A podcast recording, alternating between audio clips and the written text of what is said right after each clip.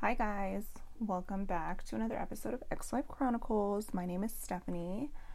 So, you guys, um, well, for one, I'm doing my makeup right now, and like I just had some stuff on my mind, so I thought I'd record. So, if you hear a little, a little bit of stuffs in the background, that's just me putting my face on.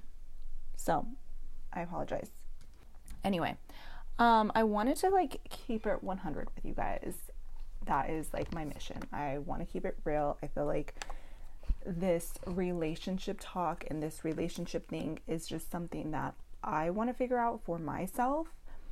And um, like I've said before, like I want my next relationship to be my best relationship. And that's why I've gone down the rabbit hole of like relationship coaches and like all of that stuff. Um, so I recently had a little situation with my long term situationship where we finally broke it off, snipped the cord, whatever the fuck you want to call it.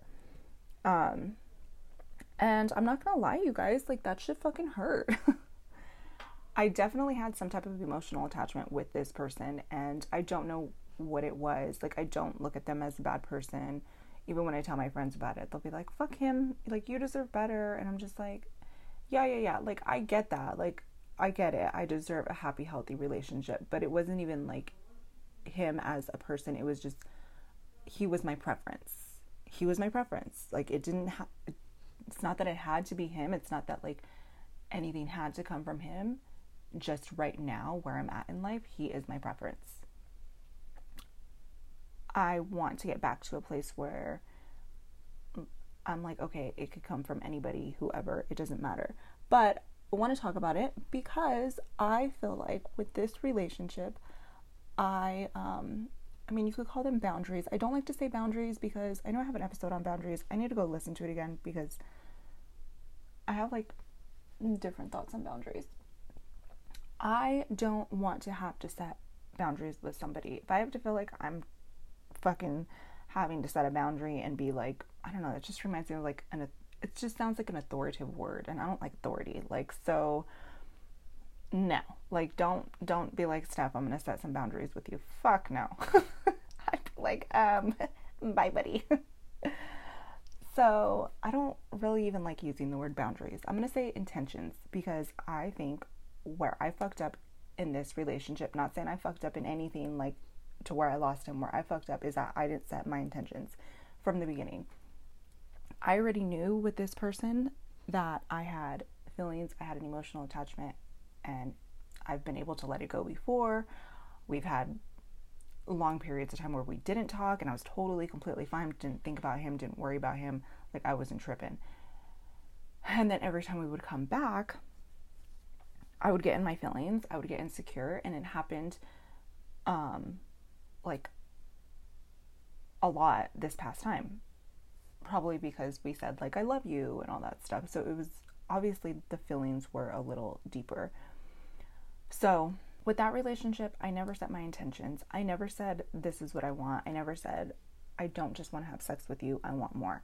But in my head, it was like, well, I like having sex with him, so I'll keep him around and we'll just see where it goes.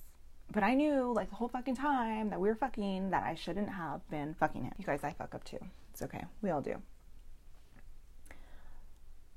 But the past like, I don't know, couple days, well since like he told me like he's seen somebody else and I was like, okay, cool. Like whatever. I'm happy for you. I hope shit works out for you. And the whole time he's like, I don't think it's gonna work out. Like I still have feelings for you. I'm just like, okay, yeah, whatever, dude. Like obviously you have some shit that you need to figure out, you know? So I don't even want to deal with that, entertain you, like deal with you right now. Like if either come in correct or don't come in at all. Like that is my thing now. And sometimes you need some shit like that to happen so you can remember who the fuck you are. Like I was even thinking like you always say how you don't want a relationship, but yet you wanted one with this person, which I did because I've known him for a long time. Like I know how he moves. Like I like I just I mean, I might not know completely how he moves, but from what I see, I like it. I'm cool with it. Like, I would have been okay to hold that shit down. So, um, But yeah, I never made my intentions clear. I never said, like, hey, like, it's either this or that. And not to say that that's setting a boundary, but it would at least give given him the opportunity to be like, no, Steph, like, I don't, like, that's no. and then I could have just moved on, which kind of did happen, but it didn't happen to where it was like, he didn't tell me. It was just kind of like we went our separate ways again, which we always fucking do. And then we end up coming back. At this time, it was like we went our separate ways and we never came back. So I held on to like that emotional attachment because I was like, well, eventually we'll talk again or eventually we'll get back together. And on top of that, it was like, I miss you, or I still miss you. And like one time he even told me, he's like, why can't you just tell me you miss me? And I was just like, what the fuck? So it was like a lot of hot and cold behavior. I felt like I just had to get to the bottom of it. Like, what the fuck is this, bro? Because I'm thinking about you time during times that I don't even want to fucking think about you. So I need to get you out of my head. so it's all for the better. Like, it's all for the greater fucking good. Um, and now I can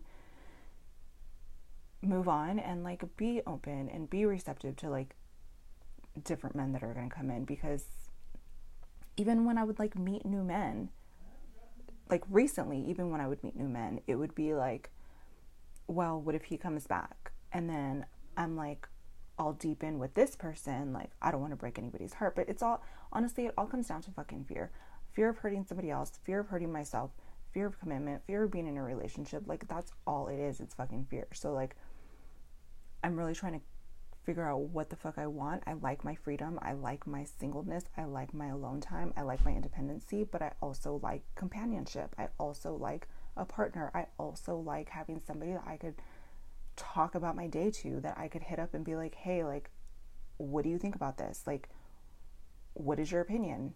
Keep it real with me. Like, what do you think? That's what I feel like I need out of a partner.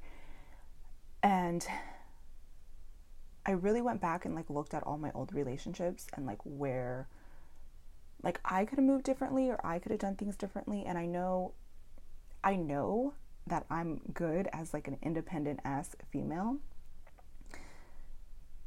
And I know I'm good lonely because there was times in my marriage where I would be like, man, I wish this motherfucker would just like work all day because I just wanted my alone time. Like we were always with each other always, always, always. Like weekends, always. We he never had time with his boys. I never had time with like I didn't even have any fucking friends at the time.